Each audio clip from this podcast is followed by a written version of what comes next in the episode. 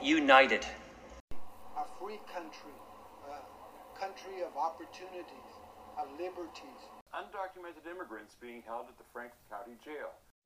My name is Zitlali Dominguez, and I am running for president of 2020. I am a Democrat as I believe every human being should be equal and not and no law or right will separate them from others.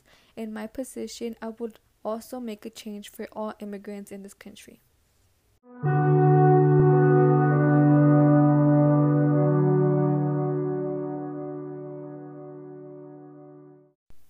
Today, America is very diverse with the resources they give out to immigrants. As for immigrants, they don't get as much as they need to succeed or at least have a stable life. Also, they are not given un- unemployment checks even though they still pay taxes in their life.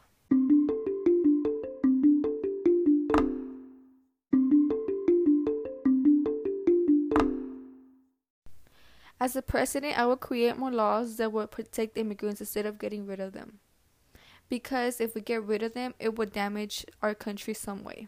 Also, because immigrants are very important to, to the economy, and if we get better improved laws, then they will show lots of growth in our in our country, and deserve and they deserve the protection and health tax benefits as American citizens do.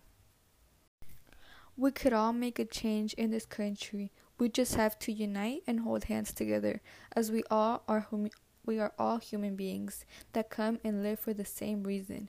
For this, vote for Zitlali as president of 2020, as we could all make a change in this country again.